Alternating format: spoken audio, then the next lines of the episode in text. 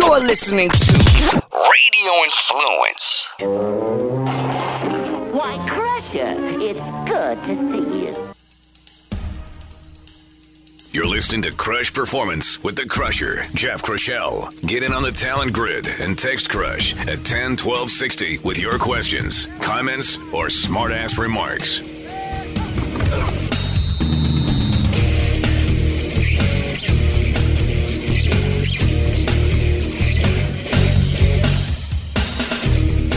And welcome to Crush Performance, everybody. Thanks for tuning in. I hope you're having a fantastic week so far.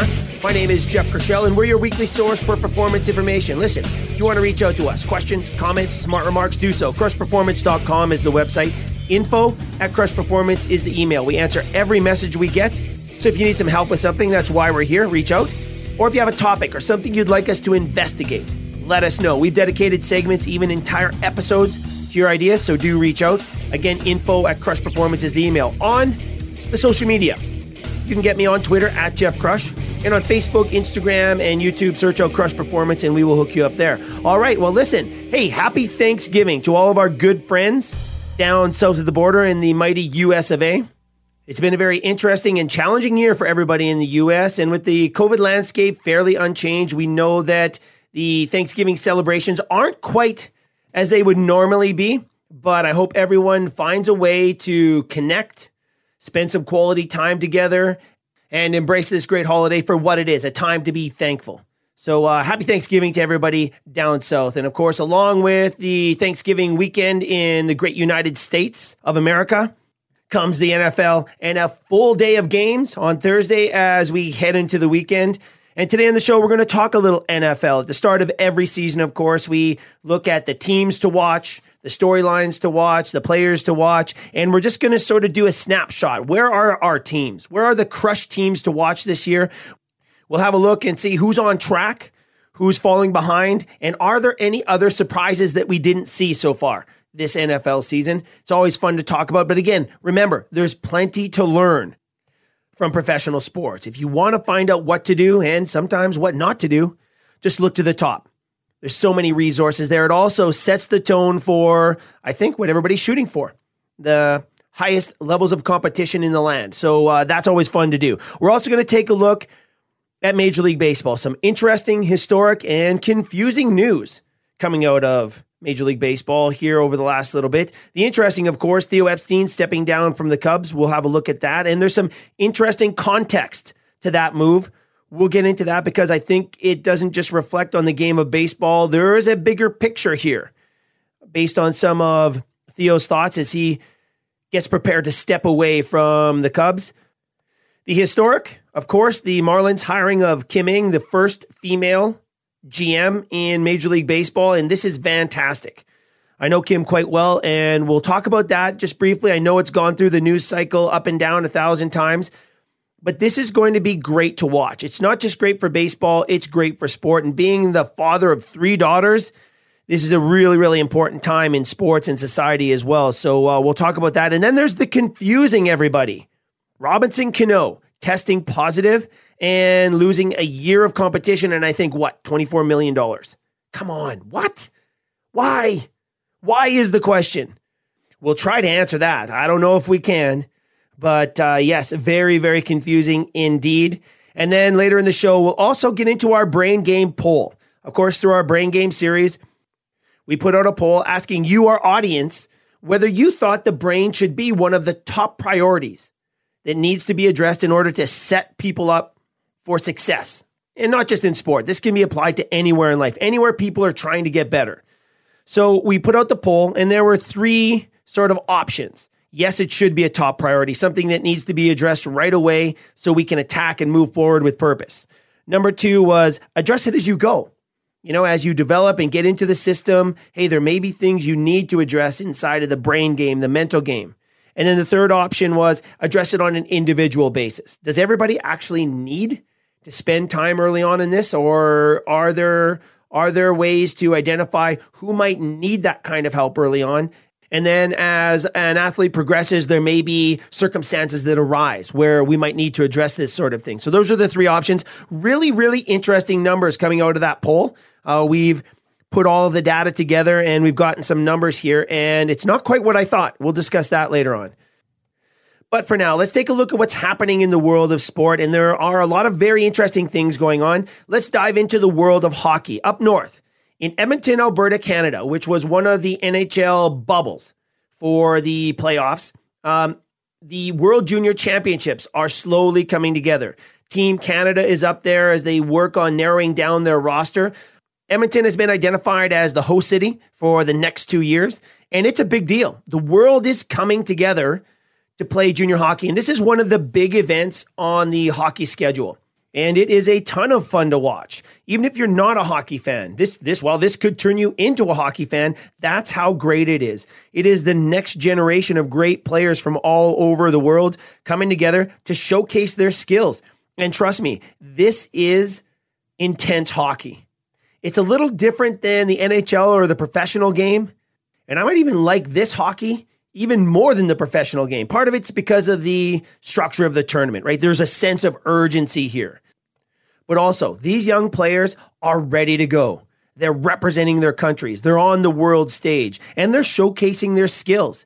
It is just fantastic. It's 10 teams from all over the world, uh, eight from Europe, and then there's the US and Canada all coming together, and they're going to be operating in a bubble the exact same type of performance bubble that the NHL put together for the playoffs. So it worked very, very well for the NHL. One of the more successful competitive environments, you know, in this COVID landscape, right alongside the NBA, of course. But uh, the World Juniors will be operating in that sort of a mandate. And it's interesting. Team Canada, as I mentioned, is up there already, narrowing down their roster, uh, getting the players ready for the tournament. And they have a couple of positive cases already. So we'll see how this all unwinds as the that tournament comes closer. This vaccine is going to be so so important in the new year for sure, and especially when we talk about the Olympics. You know, we're looking at the World Juniors as an international competitive event. And if there's one international competitive event that we're all hoping gets off the ground, it is the Olympics that are scheduled to start July 23rd now of 2021. So that's the date that all of the Olympic athletes are shooting for and preparing their their their competitive schedules and their training for July 23rd of 2021. What a massive setback in the world of sport. But when we have an international event here like the World Juniors and that's of course one of the reasons we're talking about it today, it could be a real key indicator of whether other international events can actually happen. You know, it's one thing to bring together North American teams into Edmonton and Toronto for the NHL playoffs, or you know the teams coming together in Orlando for the NBA playoffs. But it's an entirely different thing when teams are coming from around the world now in this time of COVID 19. They're going to have to be very, very strategic in how they handle this, and they're going to be, of course. We know some of the organizers and the medical staff who helped put together that NHL bubble. They're consulting and helping this thing happen. So, fingers crossed, everything goes well and we can get this tournament off the ground. You know, again, going back to our Kids of COVID series and all of the things this generation is missing. You know, for some of these players, this is a once in a lifetime event or maybe last in a lifetime if they've been there previously. Much like our Olympic athletes, there's only very few opportunities you get to go and represent your country on the world stage. And for these young hockey players coming to Edmonton to, you know, battle it out over the World Junior Tournament. Uh, this is a big deal. So I just have fingers crossed for those young players more than anybody else that this goes off and everybody's safe. All right. So so we'll watch that with great interest. And staying with hockey, we're also watching the NHL and their progress as they try to determine the structure, starting date, and how a new season might unwind here. And there's been plenty of talk between the ownership groups and the commissioner's office and the Players Association and talks are moving forward. So that's very, very promising for NHL and hockey fans everywhere. Fingers crossed that happens. And as all that is going down, the NBA announces its season. Preseason games are to start December 11th to 19th. So that's great news. And we'll see how that unwinds. They're not going to be operating in a bubble. So they're going to try to work as regular as possible. I guess the big change there, of course, will be the Raptors. Looks like Tampa will be their temporary home here, which is great for Tampa. Holy smokes. How about Tampa Bay? The Bucs going strong. You had the Rays going right to the World Series. You have the Lightning, of course, perennial, just fantastic NHL franchise. And now you're going to have a top shelf NBA team playing in the community. That is like a sports mecca down there. The beaches, the weather. And if spring training happens the way we hope it's going to happen, it is a really, really good place to be. So, uh, good news on the NBA. We'll watch the Raptors. Of course, that'll be a story to watch here as we get set for the NBA season. And then, of course, the NFL. That's what I wanted to get to here before we cut out for a quick break. At the start of each season, as you know, we pick the crush teams to watch, players to watch, and of course the big storylines. And as we head into the Thanksgiving weekend here, we thought it'd be a great time to just sort of look at what's happening in the NFL. I've been following it quite closely. It's been a really great season to watch. So let's look at some of our top teams that we are watching this season. And the Rams were one of them. And Sean McVay is the main reason we've been watching them over the last few years. It's sort of a restructuring when they hired Sean McVay as one of the youngest coaches, I think, in league history. Uh, we were really watching the Rams to see if they could build, thrive, and then maintain performance. Right now, they're seven and three, and they're actually looking good after kind of a shaky start. But the Rams are, are fun to watch right now. And Sean McVay and his coaching staff are doing a fantastic job of maintaining a level of performance that, well, we weren't sure it was possible. But uh, again, they're one of our teams to watch, so they get a check mark. And then, of course, the Bucs were also one of our top teams to watch, the Tampa Bay Buccaneers, and for good reason, of course. Everybody knows why. The big changes there, the move of Brady and Gronkowski, and the Bucs have actually surprised. I honestly didn't think they would be this good, and I don't know if everybody else thought they were going to. But they're seven and four right now. A tough loss this last week, but it was close. There's still some work to do, but what happens if this team, the core of this team, stays together for a couple years? And Brady stays healthy and Gronkowski comes back and they keep that core. This could be a really, really exciting time for the team. This year has been more exciting than I thought it was going to be. So of course, we're going to be watching them. Uh, the Bucs get a check mark as one of the crushed teams to watch. The Cowboys, they're going to get a check mark as well because we didn't think they were going to be good. We're watching them with all the controversy and investment that's going into that team, the controversy around training camp at the start of the season. Uh, we were hoping, honestly, that they would be better, but we weren't sure if they were going to. They're three and seven. It has not been a great year for the Cowboys. And there's a lot to learn there for sure. And I don't know if it's the coaching staff, I don't know if it's the player staff, if it's the environment there, but uh, we have high hopes that the Cowboys will figure out a way to turn it around and come back with a vengeance. I really hope so.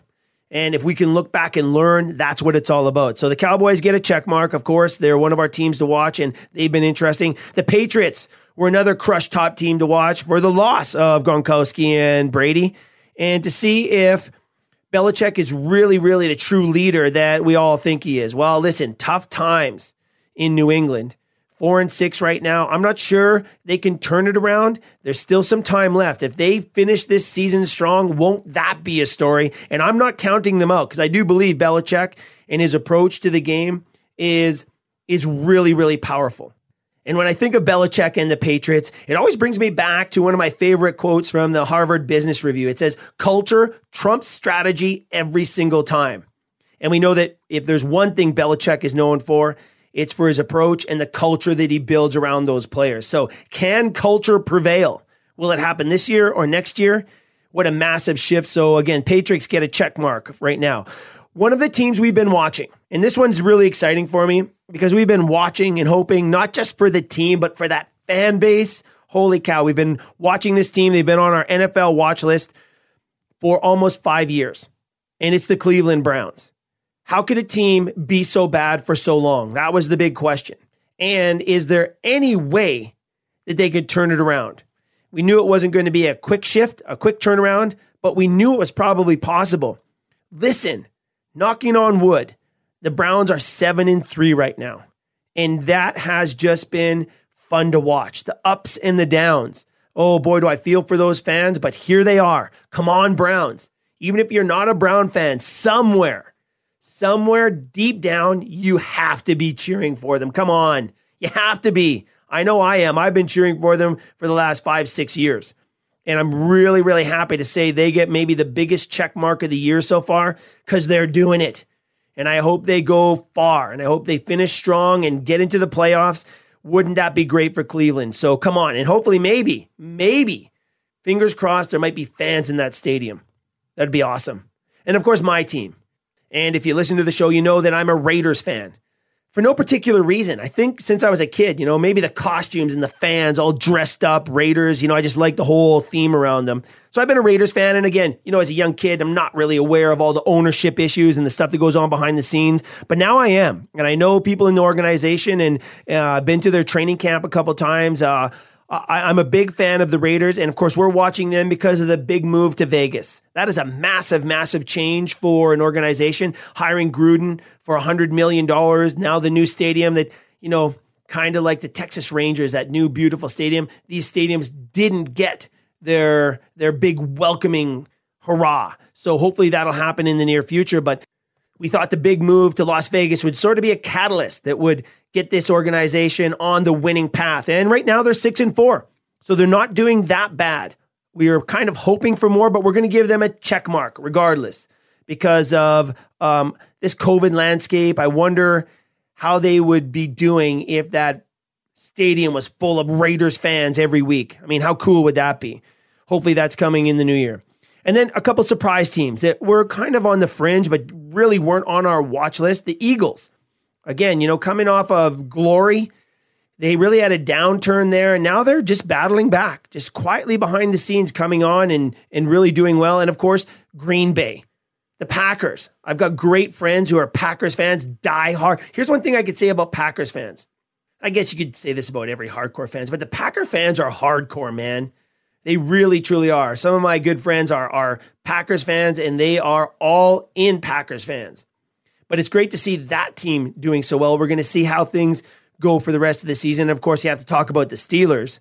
What an interesting story to watch. So, those are our three surprise teams. So, always fun to watch. And we always say, you know, again, you want to find out what to do, look to the pros. There's lots to learn from professional organizations and players, how they operate, how they prepare, and when they're struggling, how do they react? When they're winning, what do they do? Right? There's lots of things there to, to watch for, and that's why we do that. So, so interesting stuff. All right, listen, we're going to cut off for a quick break. When we come back, interesting things in Major League Baseball the interesting, the historic, the confusing, and we'll break down our audience brain game poll right after this on Crush Performance. Stick around.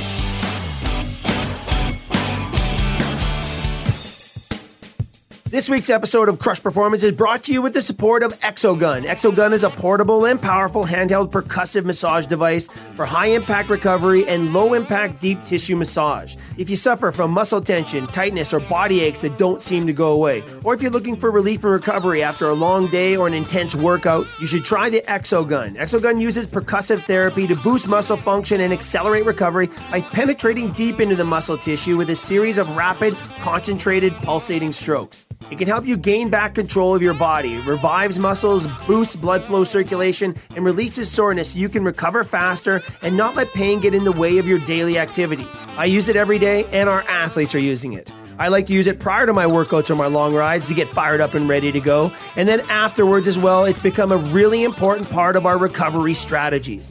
And then I like to use it again in the evenings, about two hours before bed. I find it helps me relax. It certainly helps me recover, but I'm finding I'm sleeping better as well. And we know that sleep and recovery are critical for performing at your best. So let's get you set up for an additional 15% off the current sale price. Go to www.exogun.com slash crush. That's right, you could save a total of $460 off your order. It also comes with four detachable head attachments and a free carrying case for a limited time only. Go to exogun.com backslash crush with a K and get 15% off the current sale price. Treat your body right. Enhanced relaxation and recovery with the Exogun. If you have any performance questions, comments, or smart remarks, text Crusher at 101260 and follow him on Twitter at Jeff Crush. Now, here he is, the Crusher. And welcome back to Crush Performance, everybody. Thanks for sticking around over the break. I am Jeff Krushell. Hey, if you want to get in touch with us, reach out. Crushperformance.com is the website. Info at Crush Performance is the email. On Twitter, follow me at Jeff Crush and search out Crush Performance on all of their social media platforms. Today, we're taking a look at this sporting landscape. There is a lot of things going on out there in the world of sport for sure. And if there's one thing that we realize, it is in the world of professional sport, it never stops. Sometimes The offseason can be as interesting as the in season. The preseason can be as interesting as the playoffs. And depending how much you dig down and how much of a fan you are of a particular sport or team, it can go 365 days a year. While Major League Baseball, we know, is one of those sports and it never stops. Some great, great storylines coming out of Major League Baseball. So let's get to it the interesting, the historic, and the confusing. Let's start with the interesting. I think the announcement that Theo Epstein is stepping down from the Cubs is very interesting. It kind of took me by surprise. There is a real true baseball man right there. Got in with the Red Sox very, very early, one of the youngest GMs in history, I believe, at the time. And he was instrumental in turning that organization around and getting them back to World Series glory. Imagine being part of that. You know, as a GM, boy, oh boy. After that, there's not much else you can do except maybe go to the Cubs and help them do exactly the same. Guess what? That is exactly what Theo Epstein did. And now that that's done, he has decided to step away from the game. Maybe only for the short term, but the announcement came out last week that he's going to take a step away, spend some quality family time. We know what a grind it is. A few years ago, we did a little poll on the show into a great conversation. What are some of the hardest things to do in sport? You know, somebody said stepping in the ring with Muhammad Ali. Boxing is incredibly hard. Martial arts, certainly, certainly hard. MMA, come on now. We know how difficult that is hitting a Major League Baseball fastball, curveball, pitch, period, right? Pulling off a quad in figure skating. All these things came out. But when I sat down and looked at some of the hardest things to do in sport, my answer was kind of different. My answer, my number one answer was putting together a championship team as a GM. Think about it for a second. Yes, there's some incredibly difficult things you know, when we talk about the hardest things to do in sport, there's some difficult things that, that, that we could say out there. But what is harder than putting together a championship team in any sport? It may be one of the most difficult tasks in all of sport. Yes, sure, stepping in the ring is difficult. Hitting a major league fastball is difficult. All these things are difficult. But think of all the variables that go into putting together a championship team from the top down and the ground up. There are so many things involved. Oh, it's tough. And watching Theo over his career has been fun. It's been really fun to watch.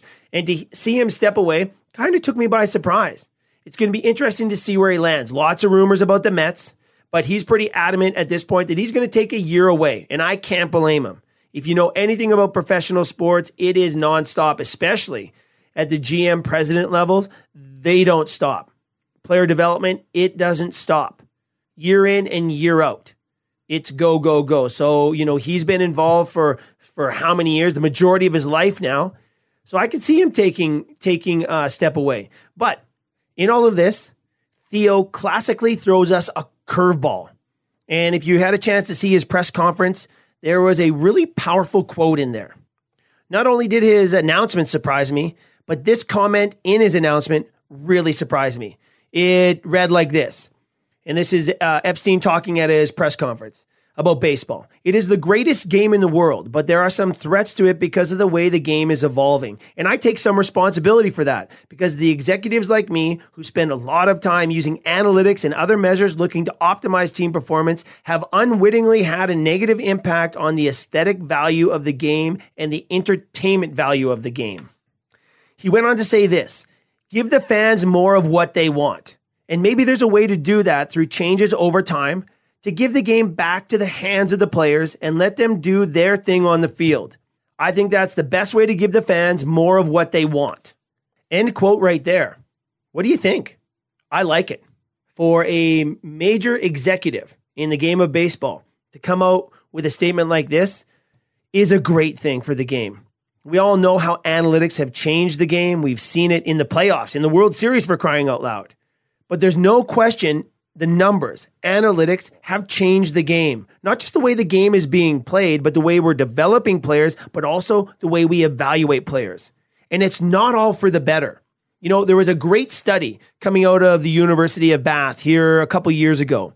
The study looked at players in the English Premiership Rugby League. And they were trying to decipher why, with all the data and knowledge they had, they weren't getting the results they'd hoped from their players. And the study broke everything down. And the title, I think, really says it all. Here it is Study points to the unintended consequences of heavy data surveillance in rugby. I think the researchers summed it up best with this statement. The qualitative research suggests that data culture in the professional game can have unintended negative consequences on team morale. How about that? I have to agree. I've seen it firsthand. Data is very, very important. It gives you a clear picture of what a player's maybe done recently, where they're at right now. But does it necessarily determine what's going to happen in the future? No, it, it, it indicates trends. Here's what I can tell you, and I've said this on the show before. You give us a player, we'll steal them away and hide them in our secret training lab back in the mountains somewhere. And six weeks later, we'll return them a completely different player. The data could be 100% useless, depending on the training that we do with that athlete. I think the data has really gotten out of control. I think it's being used the wrong way, though I also do think it can be very, very important. And I think that's what Theo's getting to here. It's really changed the game of baseball. We've seen it in hockey with a defensive play that has sort of taken over. I don't know if it's impacted the NBA or the NFL as much, but it's certainly impacted player development in every single sport at every level of sport. And that's not necessarily a good thing because the numbers do not tell the whole story.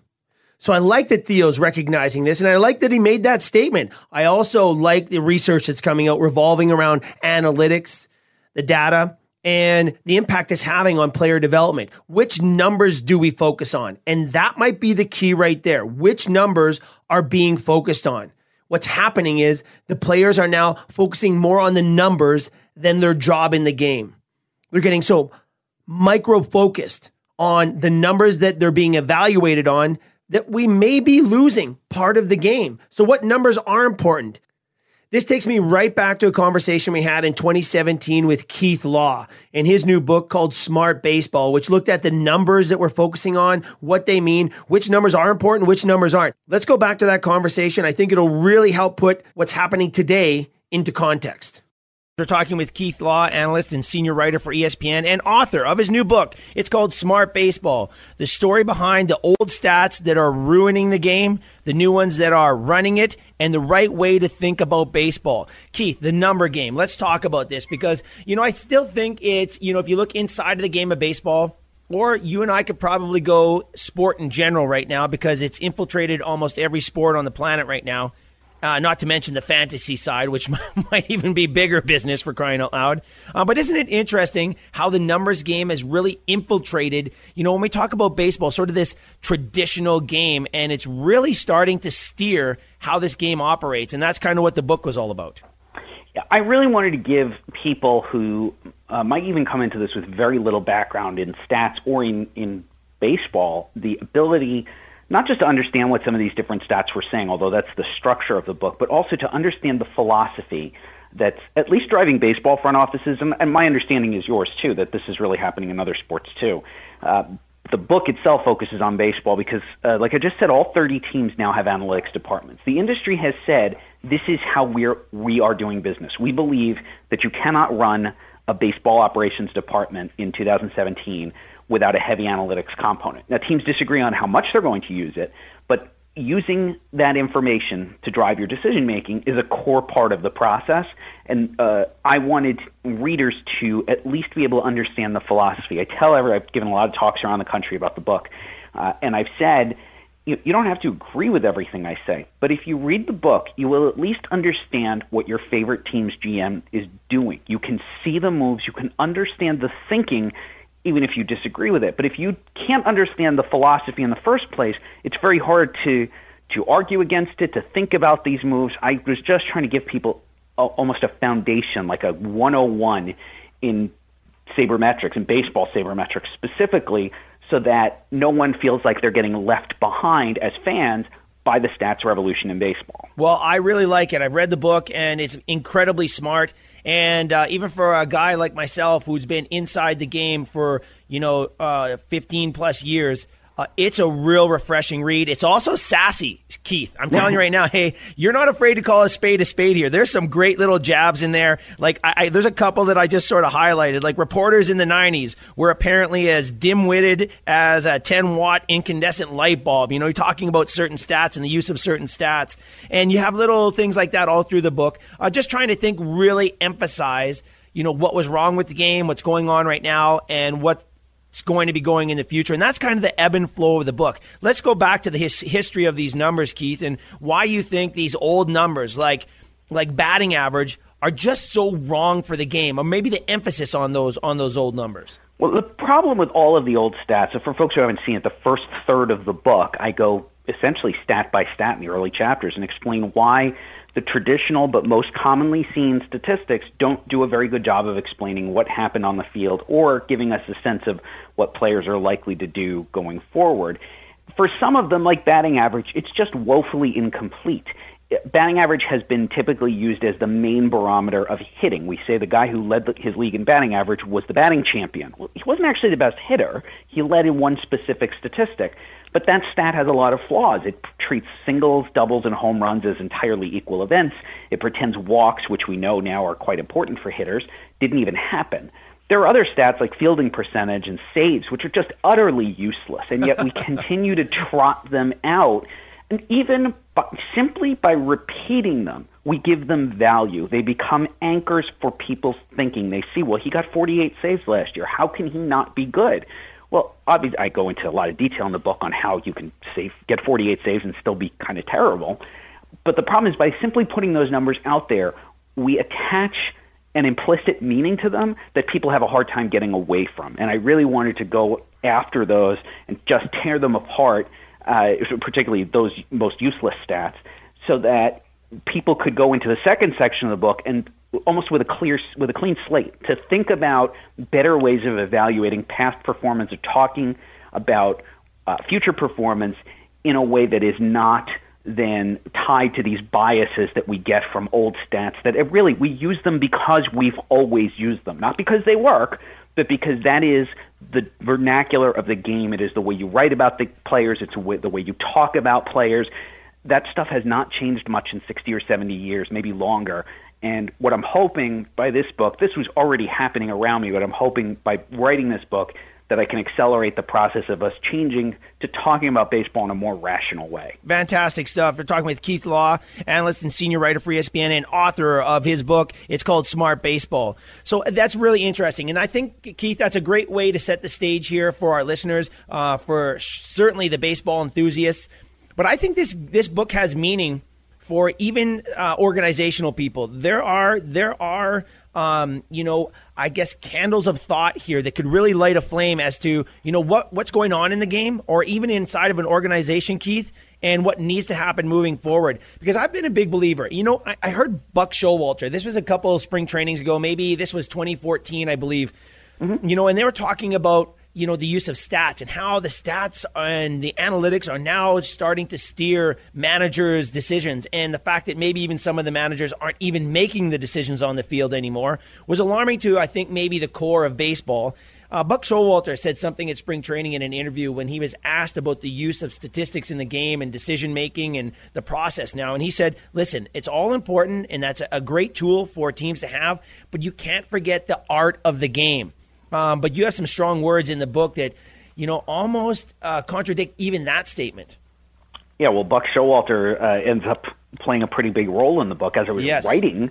He he really blew it in the, in the wild card game, the AL wild card game last year, by failing to use Zach Britton to keep a tie game tied and give his offense, which was pretty good, a chance to score the score uh, the go ahead run and potentially win the game. He left Britton in the bullpen because it wasn't a save situation. Ended up using two clearly inferior relievers. Eventually, used one of his starters, who was essentially on the roster as mop up guy, Ubaldo Jimenez who gave up the home run that ended the Orioles season, with Zach Britton still standing on the in the bullpen at Rogers Center uh, waiting for a save situation that simply never arrived. When I hear things like that, like Showalter, and Showalter is actually overall a pretty good manager and, and an intelligent person. Right. But when he talks about the art of managing, it sounds to me like a, a, that strain of anti-intellectualism that has existed in baseball for probably longer than I've been alive. This idea of pushing back against uh, the just the mere concept of using information to make better decisions. That's what this is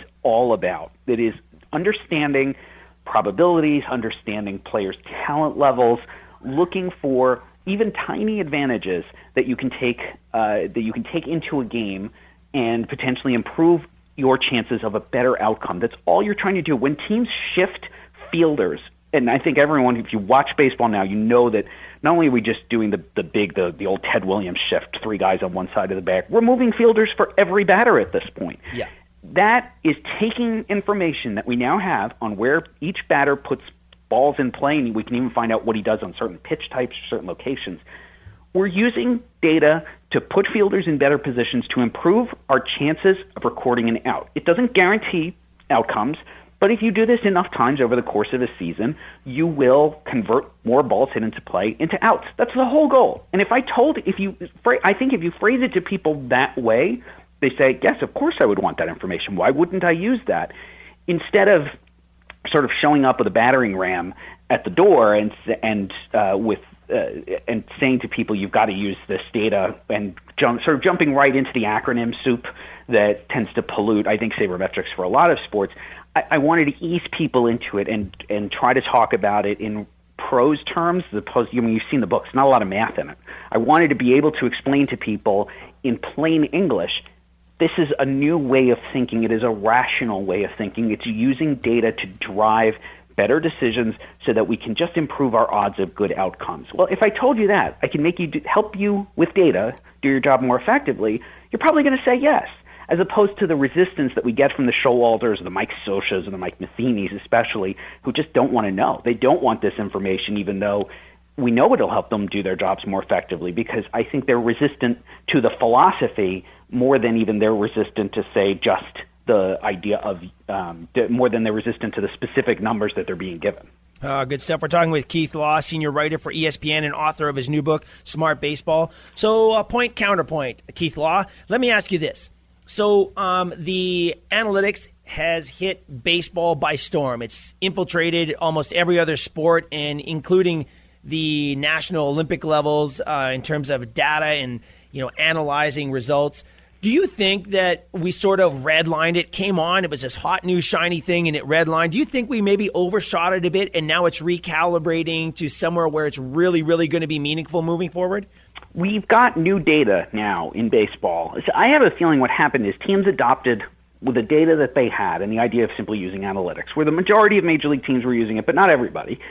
Uh, the that adoption though drove Major League Baseball to develop new technologies or to work with new technology vendors uh, to get more data. Now this Statcast product, which is where folks are getting exit velocities, launch angles, spin rates, sprint speed, that's all coming from this new product that Major League Baseball themselves introduced at the beginning of 2015. Right. That was in response to team demand. Teams were made it clear they wanted more data and they were willing to pay to get more data. Well, so Major League Baseball created this entirely new data source that according to analysts I interviewed for the book, is helping answer a lot of questions they've had for a long time, particularly around defense. Defense was seen as the hardest thing for teams to get a good handle on analytically. You're still relying too much on in-person evaluation, which I think has its place, but should not be your sole method of evaluation. And now with this new stream of data from StatCast, teams are finding that I think they're learning a lot of things that we didn't even know before, and they're finding that they can value certain things like defense in ways that were, were just not previously possible. That was such a great conversation with Keith Law. And this is early on now in the onset of deep, deep analytics in the game of baseball. And it's interesting to see over the next four or five years how it's evolved to today. And of course, Theo's comment. It has literally changed the game. Has it changed it for the better? Well, that is very questionable, and it's something we're certainly going to look at more in the new year. But uh, there's the interesting from Major League Baseball. It's worthy of an episode unto itself, which we might very well do early in 2021. Okay, so let's go from the interesting to the historic here in Major League Baseball. The hiring of the first female GM. The Marlins hire Kim Ng, and this, of course, has made the news cycles, and rightfully so. This is a big deal, not just for baseball, for sport. And for me personally, on a couple of levels. One, I have three daughters, and uh, this is great for them. For them to see Kim break through and get this job in a professional sport is great for girls everywhere. Come on. It just really is. I know it. I can see it. And I talk to my girls about it. So, uh, congratulations to the Marlins and Kim. And then on the other side, for me personally, I've worked with Kim for the last nine years at Major League Baseball, and she is more than ready for this job. Uh, we're going to work to get Kim on the show to talk about this when she gets a free moment. Of course, it's a whirlwind for her right now as she gets her head around the Marlins and this job. Um, but listen, her background has really set her up to be the right person for this job. You know, starting with the White Sox, then going to the Yankees and the pressure cooker that is New York, and then going to the Dodgers and just seeing how that culture operates and how they develop their players. And then going to Major League Baseball and being involved in the game from a holistic standpoint. And Kim did a lot of work in the international game development. And man, that is valuable. I can speak firsthand. You know, my first work with Major League Baseball internationally was a massive eye opener for me. It provided so much context on the global game that I just could have never gotten had I stayed domestically with a professional club. So Kim was there. She's seen the world, she's seen player development, and now she's running the show. Again, everything is setting up for Major League Baseball in this upcoming season for the crushed teams to watch. So uh, we'll be watching Kim and the Marlins very, very closely. And again, we're going to be working to get Kim on the show here, hopefully, um, in the near future. And then, of course, we have to go to the confusing. Let's wrap it up with this because this is going to need some deeper thought. I just don't get it. And for anybody who listens to the show, you guys all know that I am one of the biggest anti doping proponents out there. Huge fan of the World Anti Doping Agency and all of their guidelines and mandates. There's still plenty of work to do on the international level, as we all know. But for a professional player like Robinson Cano to test positive in this day and age, why? Why, people? Why? And then again, how long has he been doing it? What a shame for the game of baseball. What a shame for sport. And what a shame for what could have been a really, really good career. It's all tainted now, much like Alex Rodriguez, just tainted. All that great talent, the entire body of work tainted for whatever reason. It's hard to get inside the head of the guys that actually use. I've been around them. We've had great discussions. I try to talk them out of it. But for the most part, I think, you know, when players start losing a step or feeling like they can't compete the way they used to and they can't adapt into their their new selves, that's where it all falls apart. And of course, the people that are around you. I don't know who's around Robinson Cano, but not a good situation for baseball. And there it is. Boom. A season gone. The Mets, of course, having to deal with that now in the midst of a new owner Sandy Alderson stepping in as president of player operations. They're looking for a new GM. This is a new era for the Mets. Maybe it's best to get it out of the way now before they really do start their assault on rebuilding that organization. The Mets are going to be maybe our top organization to watch in all of sports, like the Cleveland Browns were over the last few years, because new ownership, who's willing to spend. And this is such a great story a fan, a long time, lifelong fan of the Mets. Works his way up in his business to become one of the richest owners in all of sport. I think he's worth more than $14 billion. And now he's bought in his childhood team. Oh man, I just love everything about this. And the Mets are going to be fun to watch. Boy, oh boy. I love the Mets from the get go. Uh, they struggled for years and years, uh, but this is a really, really good time for the Mets. Robinson Cano, why? So confused, everybody. So confused. I just don't get it. I don't get it at all. So baseball moves on without him. And that's the price you pay because the game is going to go on and it's going to be fantastic heading into 2020. So that wraps up our interesting, historic, and confusing talk on Major League Baseball. And if we're not all too confused at this point, my head is still spinning on that one for sure. But I'd like to wrap today's episode up, as promised, just taking a look at our audience brain game poll. It's a poll we put out in the midst of our brain game series where we were trying to decide whether the brain should become one of the top priorities for setting people up for success, for setting people up to truly, truly tap into their potential. Right now, sleep, rest, and recovery is number one, nutrition, hydration, posture, range of motion, and movement for our athletes. That's our hierarchy. But there's a lot of research, data, and conversations going on out there that now has us thinking that maybe we should be addressing the brain and brain performance, the mental game of sport, and everything that entails right from the get go. We've been having these conversations for six, seven, eight, nine years right now, but it's really coming to a head. And mostly due to new technology that's out there now that's allowing us not only to map the brain, but it's allowing us to monitor and train the brain in real time like never before. It's a new era. And plus, our understanding of the brain has advanced so much. And a lot of that is due to all the concussion research that's going on. So we're at a new. And we know when there's new science that comes out and, and new lines of thinking, we have to investigate them. And if it leads us down a new path, we're taking it. We certainly are. And so the question was should we address the brain early on? Our poll had three options. Yes, the brain should be a top priority right from the get go. Two, no, it should be addressed as you go. Or three, it should be addressed on an individual basis. Well, the numbers were actually surprising to me, especially after our series. We gathered up all the data, and 66.7% of you thought that yes, the brain should now be one of the top priorities that we attack right from the get go to set that foundation on which we can build, which is a pretty big number. I honestly thought it was going to be more. I really did. 12.5% said that we should address the mental game and brain training as we go. You know, once we get the process underway, we can attack things when and where needed. And that kind of makes sense. But my question to everybody there would be are we being too reactive that way?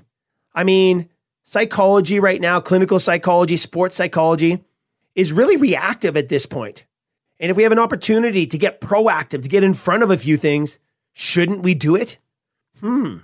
Makes you go, hmm. And that's what this is all about. And then lastly, 20.8% said we should attack it individually. And that, of course, makes sense as well. So what's happening right now in our programs is we're doing a screen right at the start, at the onset. And it has a lot of variables and a lot of factors. We screen everything, but I'm talking about the mind and the brain now. We're trying to map the brain. We're getting concussion baselines, but we're also looking at certain aptitudes of our athletes and our and our clients and we're getting a base score. If there's no worries, guess what? Let's charge on. Let's go. But if there are areas of concern, we can now attack them and help those individuals overcome whatever it is they're facing. Some of them don't even know they're facing it, and it's an eye opener and a game changer for them. So I do agree. I'm all about the individual approach for everything. But there are basic fundamental foundations that I think we can attack or at least look at for everybody to rule out any issues, existing issues, or, or potential future issues. So there you go. 66.7% say yes, it should be a top priority. I tend to lean into that group. 12.5% said address it as you go, and 20.8% said address it individually. Great numbers. I want to thank everybody for participating. Just some great, great feedback there, and that conversation is going to continue because I think we've just scratched the surface here with that one. All right? All right, that'll do it for today, everybody. I want to thank you guys for tuning in. Happy Thanksgiving once again to all of our good friends and colleagues down in the great United States of America. I hope you guys have a fantastic weekend. I know it's not going to be what we all imagined it normally would be, but I certainly hope you're able to make the most of it in this challenging COVID times. Coming up next week on Crush Performance, the Crush War on Sugar will continue with Crush Hall of Famer Dr. Ann de Wees Allen. We've been trying to hook up with Dr. Allen for the last two weeks. We just haven't been able to match up, but we've got it nailed down, and we're going to continue the conversation coming off our great episode with Gary Taubes. We're going to talk about how the fuel we consume impacts not just our performance, but also our minds, our brain performance. I can't wait for this conversation. I hope you'll join us. Until then, everybody, get out there, have some fun, and go get better. Talk to you next week. Goodbye now. Don't forget to write. This is a Landry Football Quick Fix on Radio Influence.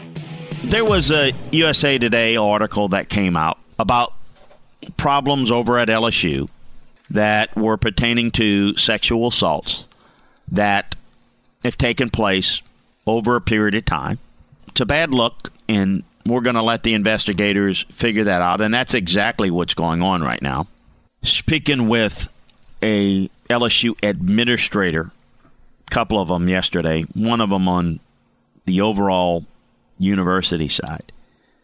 The biggest thing that I learned in that conversation was the Greek organizations, which I look when I was in college, I was a student assistant coach, so I, you know, I did wasn't involved in the Greek life and never was. A lot of people are, but apparently there's a lot of issues, and they're maybe on the verge of locking the doors on Greek life on campus at LSU. It was so bad, and a lot of that has come out into this. I think the thing that's best understood is that with sexual assault, obviously through the investigation, it, it's apparently very, very difficult for the ladies, women that have to deal with. They get questioned almost as they're put on trial, and a lot of them feel shamed, guilty, and I've learned this from from people that are in that industry. And so a lot of times they don't go through with the claim and the issue of whether it happened or not needs to be determined by people that will study the facts, look at it and then take it to trial if that's where it's going to go. And I'm going to leave that to those that are skilled to do that. What I can say that's concerning is the fact that there appears to be quite a bit of evidence that as this was reported, it was reported by the victim, but then it didn't go where it needed to go into the chain of command onto the LSU campus. The Landry Football Podcast with veteran scout and coach Chris Landry can be found on Apple Podcasts, Stitcher, TuneIn Radio, Google Podcasts, and RadioInfluence.com.